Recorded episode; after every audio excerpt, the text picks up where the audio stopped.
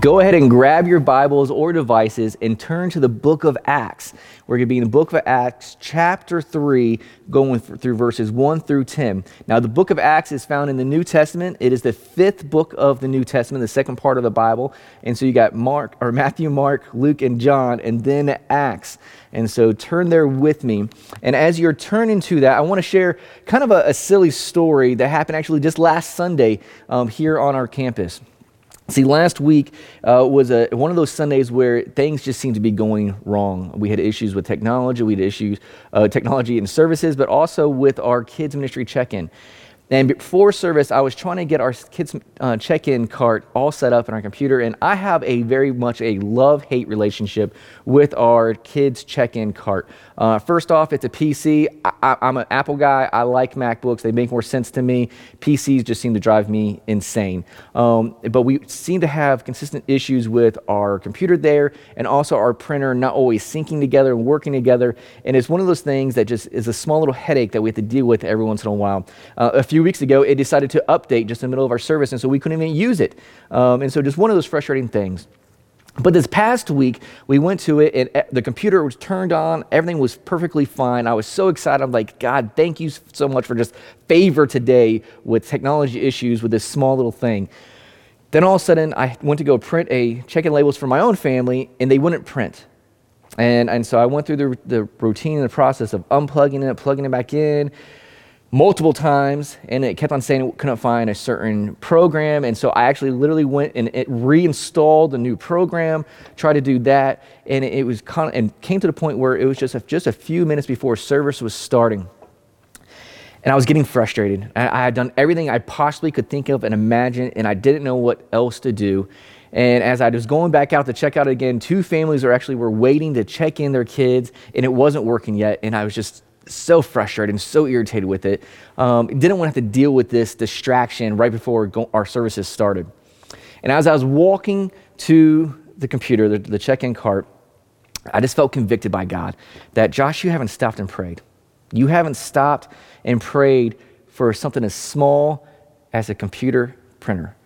And so as I was walking to the cart, I just stopped and said, God, forgive me for not trusting you, for not relying on you, even in the small little thing right now of a kid's check in printer.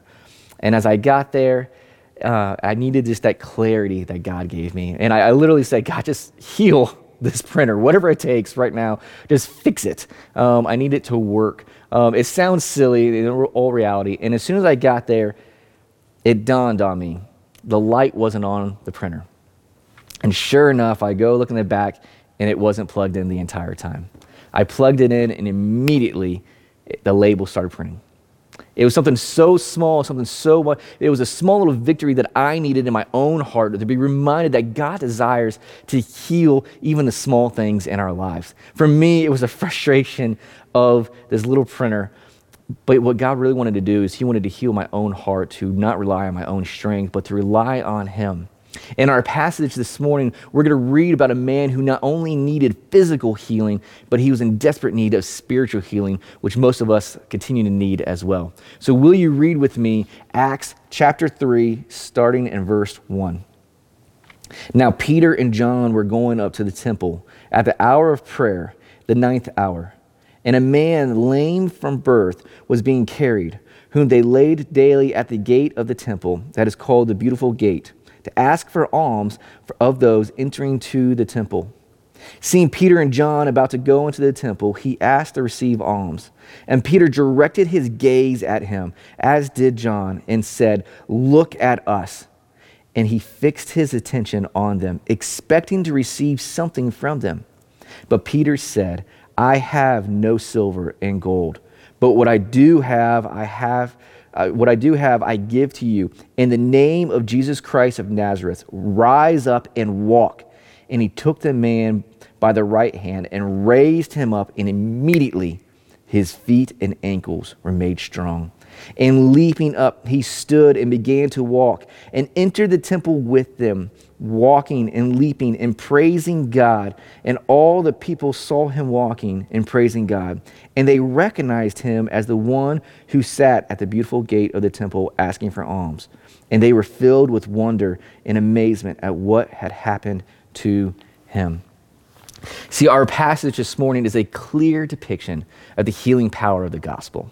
And where the man was only looking for a handout, he was there in a prime real estate to be, receive money from people going into the temple through the power of Jesus. And along with a man's faith in the name of Jesus, he received a hand up. Not just a handout, but a hand up, being healed, not just physically, but spiritually, where he truly needed the healing. You see, Peter and John were, were headed to the temple, and, and we don't really know why. We know the, the scripture says that they were headed during the ninth hour, the hour of prayer. And we don't know if this is intentional for to have opportunities to share the gospel with the Jewish worshipers or just out of tradition of being good Jewish boys who grew up going to the temple during the time of prayer each day. But either way, what we do know is that they were intentional in their actions. See, their intent was to worship God and to proclaim His name and to proclaim the gospel to others through just either the natural rhythms of their life or the intentionality of going there to share the gospel with the Jewish worshipers. And so, and as they were going about their life, they came across a man who had a much different life than theirs. See, this man, he grew up, a grown man, probably very close to their age, had to be carried by his friends, and from birth was crippled. And we know because he had to be carried that it wasn't just one leg was crippled, but both legs prevented, were injured in such a way that he was prevented from being able to walk on his own to be able to get there. And so the question that he would have been his entire life, what was known very regularly in this culture, and even the disciples discussed this with Jesus during their time in the ministry with him, is was this a result of his father's sin or the man's own sin that, that God allowed him to be crippled, where God was typically punishing him to be crippled and have this life, you know, be burdened by this disability for his entire life. Something that would have been devastating for him throughout his entire time of growing up and thinking. And up until this point, the only thing that he had going for him, that he had friends or loved ones who cared enough about him to carry him daily to this gate, this gate, this beautiful gate at the entrance of the temple, where he could go there and expect a handout from the worshipers that were going in. And because they were going to worship, typically they were carrying money. So this is a prime real estate, prime area for someone who's going to beg for money. And so the only thing that he had going, the only thing he looked forward to every day was for someone to, to throw him a few coins and for his friends to carry him there and to bring him back home each and every day. See, his entire life he was questioning why God did you allow me to be in this circumstance? Why would I have here? See, the most that this man can hope for at this moment in his life was a handout for someone else. See, he completely settled for what was it, that this was as good as was ever going to get. There was nothing beyond him being able to beg for money for the rest of his life until he would die. There was no future, no hope, nothing that was there for him. Can you imagine the brokenness? Can you imagine the, the hopeless feeling that he must have felt day in and day out, knowing that there was nothing more for him at that moment than what life had dealt him? See, this man was not only in need of physical healing, but he was in need, more importantly, of a spiritual healing. And see, most of us can't comprehend the, the difficulties of a crippling disease or a lifelong disability. But we all can relate to being crippled spiritually. See, the lame man in our passage, just like, just like the lame man in our passage, and you and I and every person on this earth have the crippling disease of sin. See, Romans 5:12 says this: Therefore, just as through one man sin entered the world, and death through sin, so death has spread to all men, because all sinned. See, all have sinned, and all of us bear the consequence of that sin. And the consequence of sin is death. See, every single person on earth has to pay the debt for our sin. See, Scripture is very clear that that debt is death, and not just physical because, yes, we will all meet a physical death, but even more terrifying is a spiritual death that we will be eternally separated away from a holy and righteous God. Because God can have nothing to do with sin. You see, it is only through the gospel message, only through the life changing hope of Jesus, that we all can experience salvation. And where Romans 5:12 says that all have sinned, it is true except for one. All, but, all had sinned except for one man, and that man's name is Jesus. See, Jesus came and lived the perfect and sinless life. And he's the only one who never gave into sin or even the temptation of that sin. Listen to me with me to Hebrews 4:15. For we do not have a high priest who is unable to sympathize with our weaknesses, but one in every aspect has been tempted as we are, yet without sin. See, Jesus knows our weaknesses. He knows the temptation to give in to self, selfish desires, the temptation to be prideful or slander or gossip others, to give in to addictions. Yet he lived without sin. Not once did he go and even tempting. And again, it baffles my mind, especially as a father, to think that as a child that he obeyed his parents immediately. Like he, there was no hesitation, but he honored and respected his parents. He obeyed them. He did everything. When he was asked to take out the trash, he did it firsthand, first time. There was no questions, no back talking, no argument. Jesus, even as a child, never sinned. And all his entire life through his growing up and maturing, not once did he give in to that. And he experienced temptation from Satan himself, yet was found to be without sin. And it is because of that, as a result of him being completely sinless, he is the only one who can pay the debt for our sins. He's the only one who can step into our place and say, I will take on the sins of the entire world. That for whoever believes in me shall not perish but have eternal life. You see, he took that on the cross. When Jesus died on the cross, he paid the penalty for our sins. And like the man in our passage this morning, you can be healed from the disease of sin. You see, our pastor says this in verse 6 But Peter said, I have no silver or gold, but what I do have I give to you. In the name of Jesus Christ of Nazareth, rise up and walk. And he took him right by the hand, by the right hand, and raised him up, and immediately his feet and ankles were made strong. See, the man expected to receive a earthly gift. He re- expected to be receive money in this moment, but at the name of Jesus, he experienced immediate healing physically.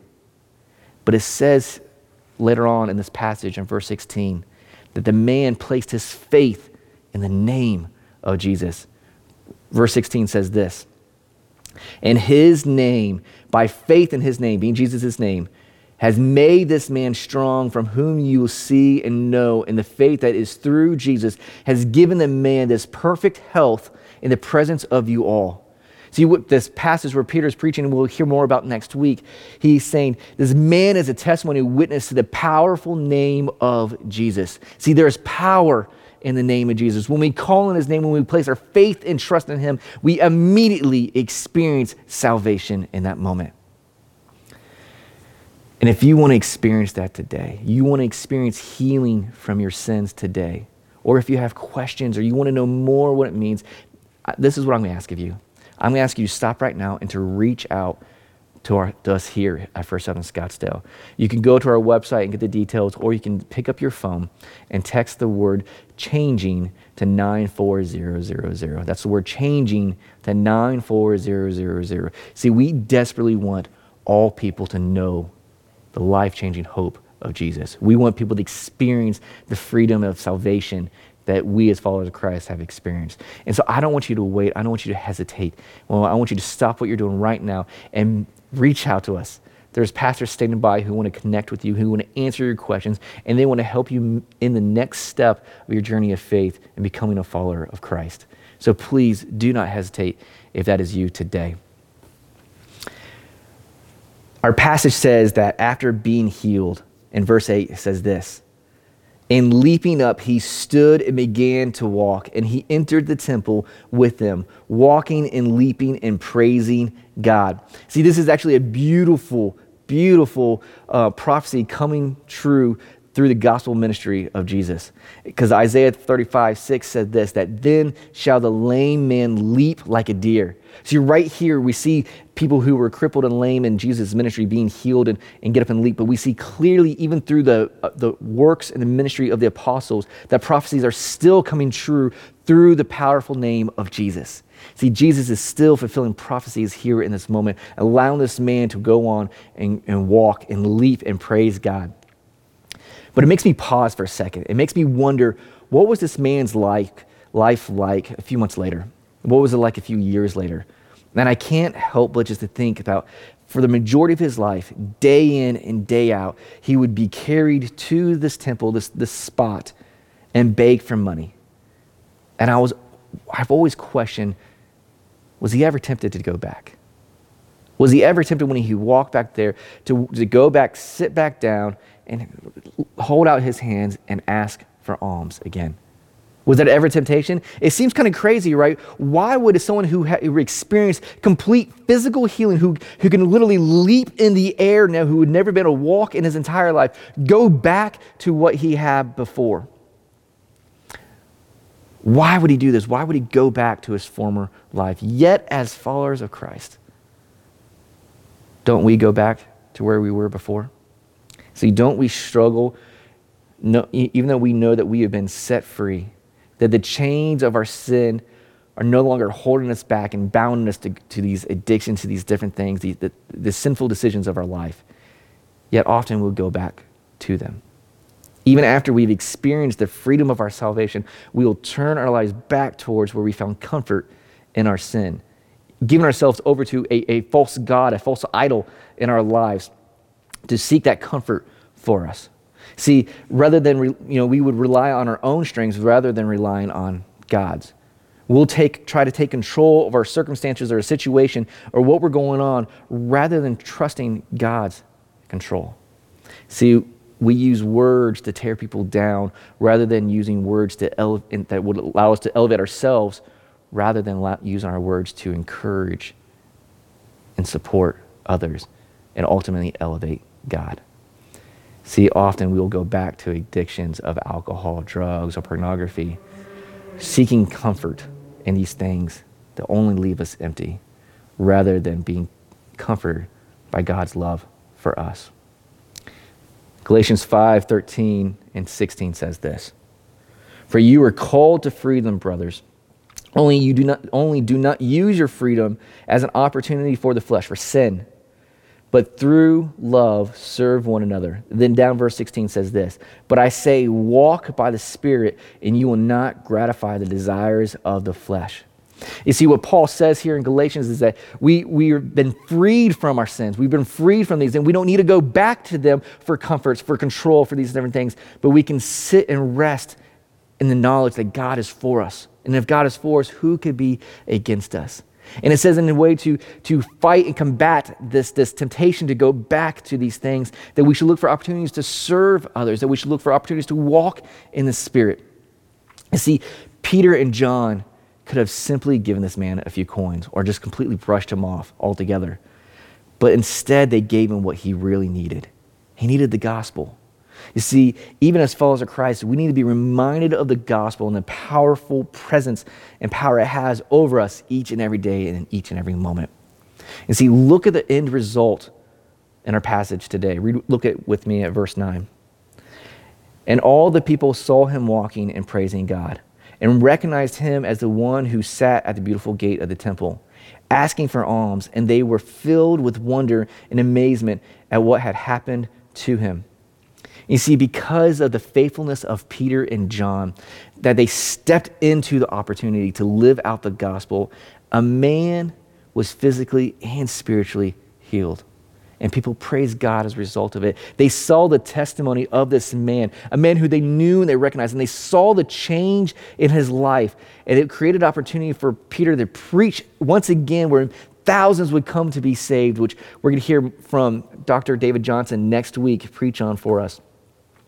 And that will be our focus of the message next week. But let me encourage you with this as we close. If you have areas in your life where you're struggling, if you have areas in your life where you're going back to your sin. and you're going back to your previous life and your old habits, I'm going to encourage you to first confess it to God and others. C- confession is a good thing. It's a time that we humbly recognize our need for God. But it's also a time that we can go to others where we've sinned against and we can make things right. But it's also a time that we go to others and we say, we need help with this too. We need the fellowship of our brothers and sisters in Christ to help us overcome our sin. We need the accountability that will take place. And I want to encourage you to make the necessary adjustment, adjustments, accountability, or boundaries to remove that temptation from your life. Do whatever it takes. As the saying says, pray as if it relies on God, move and work as it relies on you. See, God has still calls us to work towards stepping away from these things, to work towards aligning our hearts back to Him. And it begins with confession and then setting up an accountability and then filling that void with opportunities to serve others and to walk in line with the Spirit. But for all followers of Christ, for everybody who's listening today who is a follower of Jesus, I want to encourage you with this. Embrace the opportunities that God has given you to live out the gospel where you live, work, and play. See, God has uniquely placed you where you are. He's allowed you to go about your life. He's, and at times, He's going to call you to be intentionally go out of your way to share the gospel, to live out the gospel to others, so that people can come and be healed from their sins as well. And then that God may be glorified. That is the blessing and the calling on all of us, our followers of Christ's lives. Will you embrace it with us today? Let's pray. Father God, we thank you so much for today. Father, we thank you for the opportunity we have to worship you, to sing praises to your name. And Father, as we close our message this morning, Father, I pray that you would encourage every believer of Christ today that is listen to this word and this message, Father. Allow us to be able to fully embrace our opportunities that we have to share and live out the gospel in our lives. And so, God, I pray that you will step us into that. Father, I pray for those who are struggling with sin. Father, those who may be struggling with addictions or, or whatever it may be, God, that you would meet them where they're at. Father, I pray that you would convict their heart. Father, give them the strength to, to overcome this. Father, give them the strength to confess it and to look for opportunities to, to remove this temptation from their lives. And Father, I'm asking for those who are watching this today who don't know you, Father, that they would make the steps, necessary steps needed in their journey of faith to come to have a life changing relationship with you. Father, we thank you for all that you're doing in and through us. We love you and praise you. In the precious name of Jesus, amen.